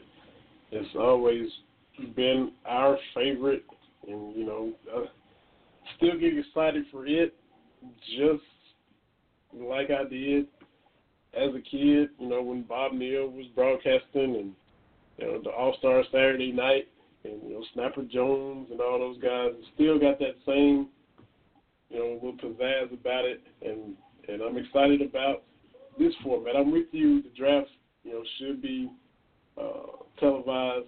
I'm interested to see how uh, they do pick the teams. So it is going to be fun. Uh, they are, you know, it, I hate it came to the point where they had to change it for guys to kind of play hard, but it's still going to be fun to see them play hard. Um, and like you mentioned, Jordan, Bird, Isiah, all on the same team. The West just didn't really have as much hatred. I mean, your Lakers were the, the dominant team, but there wasn't as much uh, strife and friction with the Western Conference as it was with the East, or we didn't hear about it uh, as much. No doubt, the Nuggets and the Suns and the Sonics all wanted to take down your Lakers, uh, you know, Rockets as well. It just wasn't as as tense as as it was with Jordan and Bird and all those guys. I mean, I don't know. It just didn't seem that way anyway.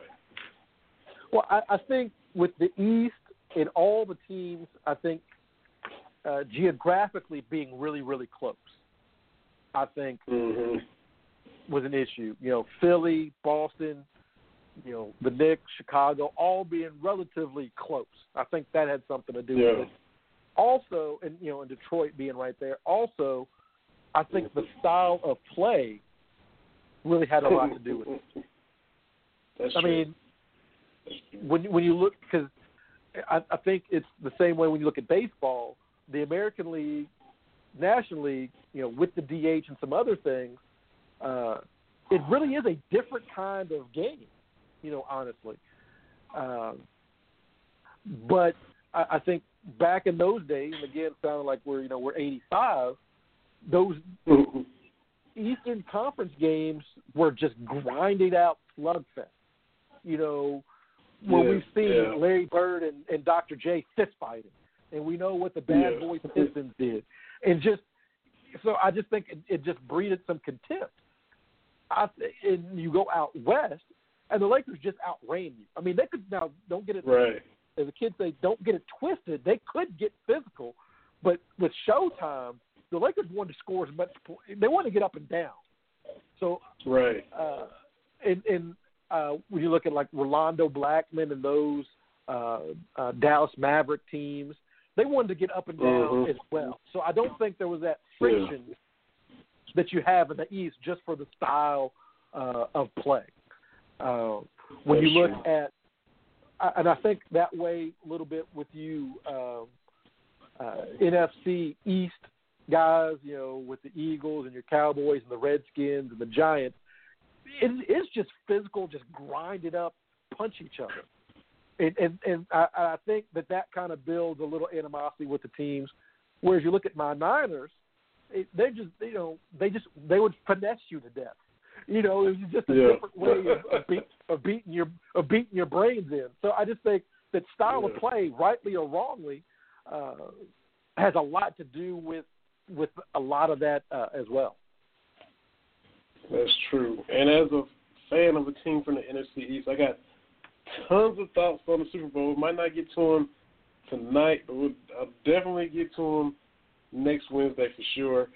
Um, but staying with that NBA theme, you said it a million times.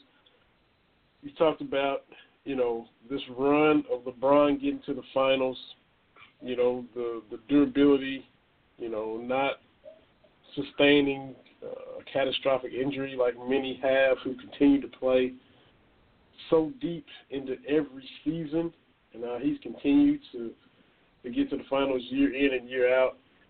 We've seen rough patches with the Cavs in years prior to this, uh, even with the Heat in years prior to this. This now with the Cavs, you know, three and ten in their last thirteen. Um, LeBron tops thirty thousand points last night, youngest guy to ever do it. You know, thirty three years of age, joining Kareem, Karl Malone, Dirk, um, Jordan. Uh, you know, elite company as far as that is concerned. And they still lose to a Spurs team last night without Kawhi Leonard, uh, without Pau Gasol, with Tony Parker, who just got relieved of his starting job. Um, and they still fell in San Antonio last night. Can the Cavs turn it around again? Is this the worst we've seen them in a while? I mean, we've had little patches, we've seen drama, we've seen this, we've seen that. You hear reports of everybody mad at Kevin Love, and he quote unquote kind of fake sick the other night when they lost to Oklahoma City, where they gave up 148 points. I tweeted out, you know, it was that was Doug Moe Denver Nuggets type numbers. You know, the Thunder went in there and put 148, 148 in regulation. That's divide that by four. That's thirty-seven points a quarter that you're giving up. Um, and they've been bad defensively forever now. You know, Tim Legler, Sports Center, talking about. I'm not even going to talk about the Cavs personnel anymore until they change it. There's what else can you say about it? Is it's not working for them. You see a tweet that Dan Gilbert is wanting to sell the Cavs. Is he trying to, you know, sell high? Is LeBron leaving after this year's over with? Can they turn it around again and still win the East, or has everything just caught up to them now to where it's, it's too much to even overcome, even with LeBron? Well, who who's going to beat them? That's that's the that's the question you have to ask. I know they've looked bad, but who is going to beat them in a seven game series from the East? Is it going to be Toronto? And and I just think mentally Toronto just is not ready to play. is it going to be?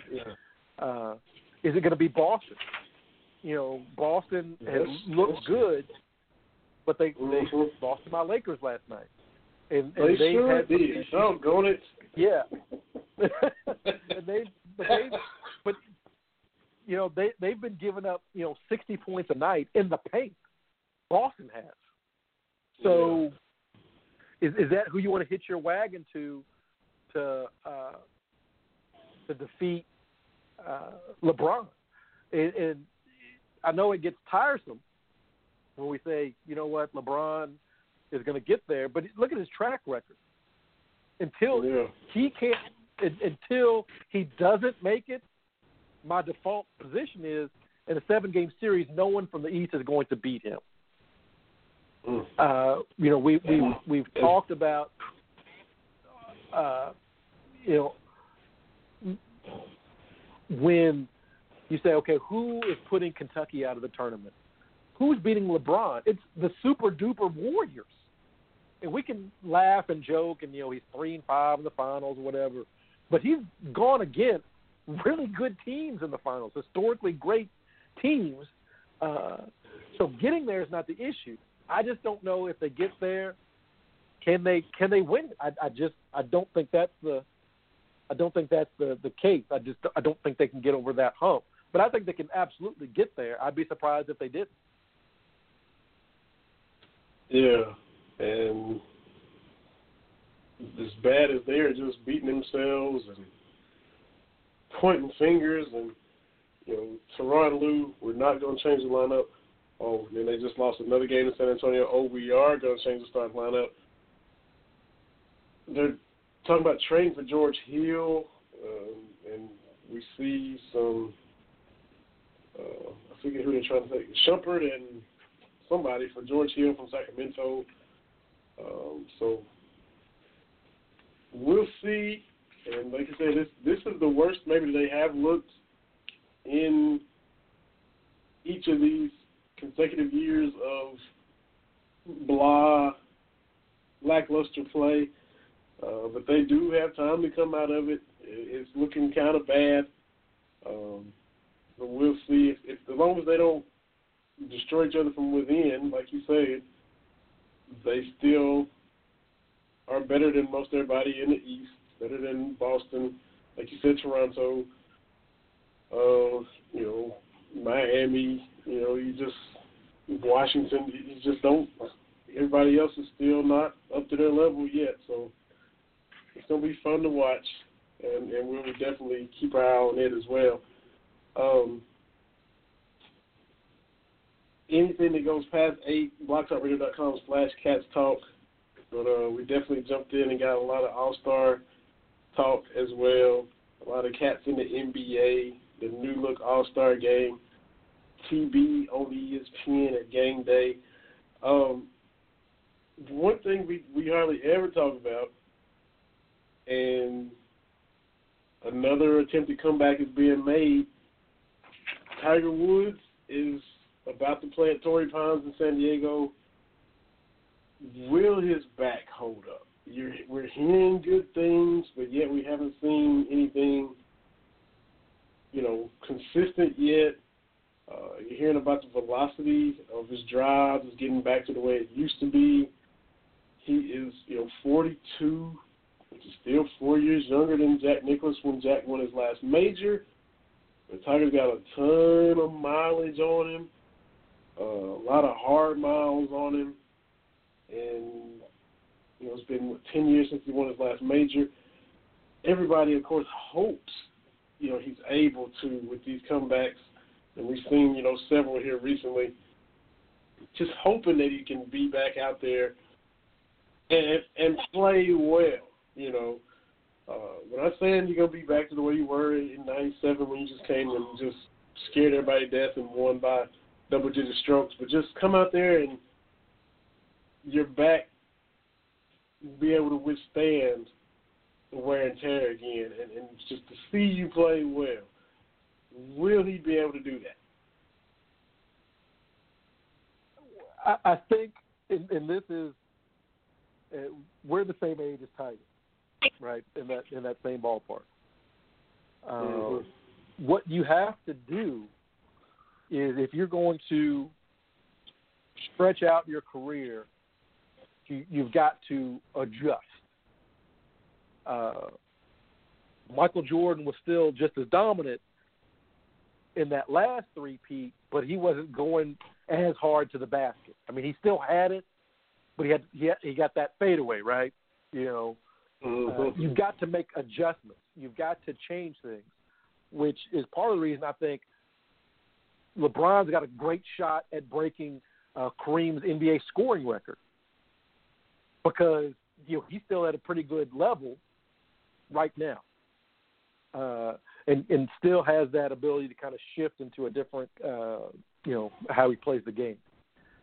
Tiger's not driving it as far, so he's got to be more accurate. He's got to work on things that he probably didn't have to work on in the past. You know, if you're 200 whatever 50 yards off the tee, then you don't have to work on as much. Um, so I still, and, and call me a romantic, I still think that that he can win a major. But I think I don't think physically he can be as dominant, and I don't think mentally he can be uh, as dominant or as intimidating. Now that being said, you know, let him win the Masters. You know, let him win the U.S. Open. Okay, I, and, and, you know he comes on Sunday in that red shirt. I think he's going to have some of those ghosts and echoes uh, of, of old Tiger, but I still think he can get it done. Um, but the, the question is going to be his back. I mean, he's had what three or four back surgeries. Um, yeah. And, and, and what we have seen with a lot of athletes, no matter what the sport, it's it's the back. It's what did Larry Bird in. It's uh, what Jordan yeah. had to get iced in when he was in uh, uh, Washington.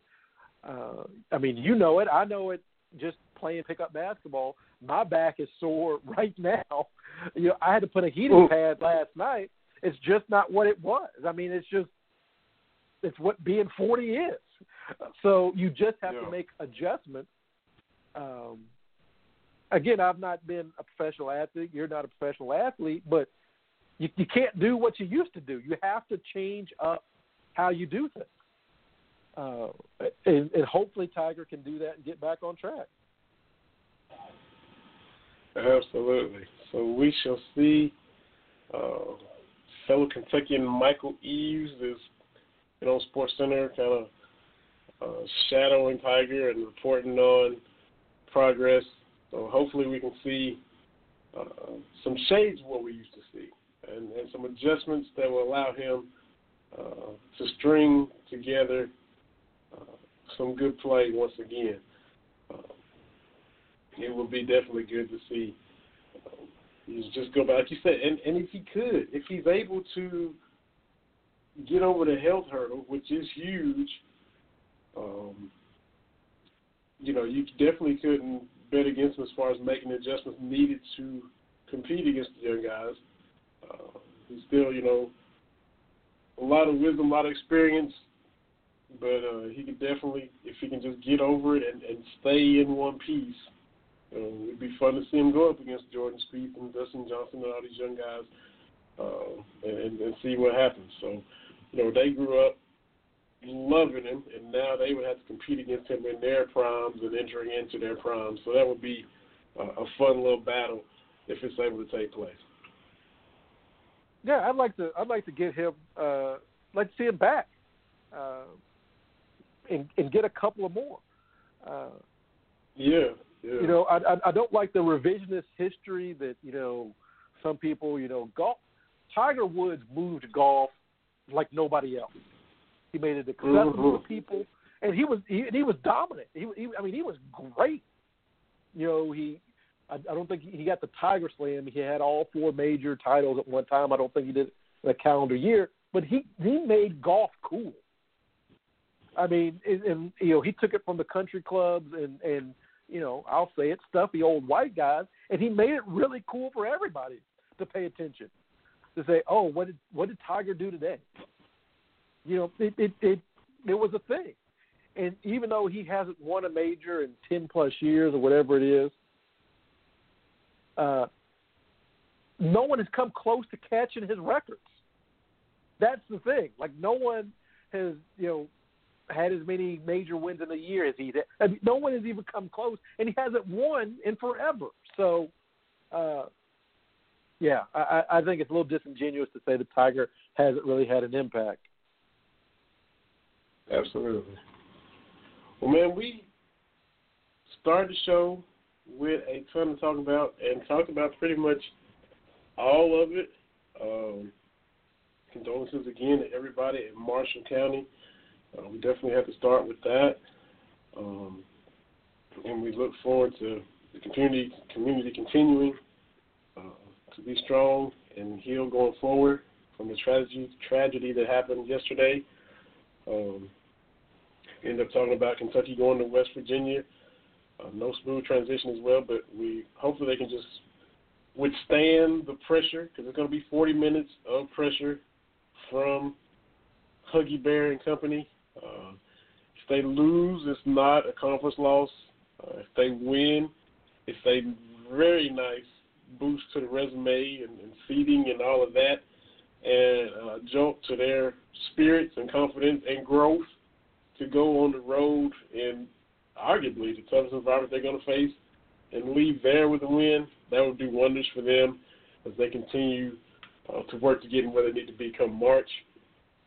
Talked about the MLB, Vlad and Chipper going into the Hall of Fame. Uh, get to the Super Bowl next week because you know we'll definitely have some thoughts. And we got a huge dose of NBA, as you know, you and I only do the All Star game forecast to the All Star game. Um, Jason Keegan fired too. That was shocking. Just like Fizz, Fizdale getting fired in Memphis. Kind of weird timing. You know, Milwaukee in the AC right now. Still a young squad. You just got Bledsoe, like Jalen Rose said. Jabari Parker still never been healthy, so you never got to see what they could do with that young team. So, uh, shocking to see Kidd get fired. Uh, that was, you know, kind of out of nowhere. Uh, so that was weird as well. But uh, we talked about a whole bunch of stuff, and even working some Tiger talk, which we hadn't really talked about him doing these other comebacks, but uh, we're definitely rooting for him.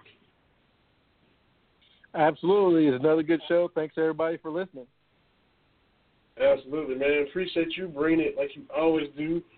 Terry, real TB Brown. Appreciate you letting us know that you balled out last night hadn't talked about your yeah. stats and, and what you've been doing on these Tuesday nights in a while. So glad to hear that you had it going last night. Um, work that this out, and hopefully you have another good run next Tuesday, and we'll talk about it all next Wednesday on Cats Talk Wednesday. For my man Terry TB Brown, appreciate everybody listening. This is Vinny Hardy, and this has been another episode of Cats Talk Wednesday on the and Hardy Radio Network, blogtalkradio.com.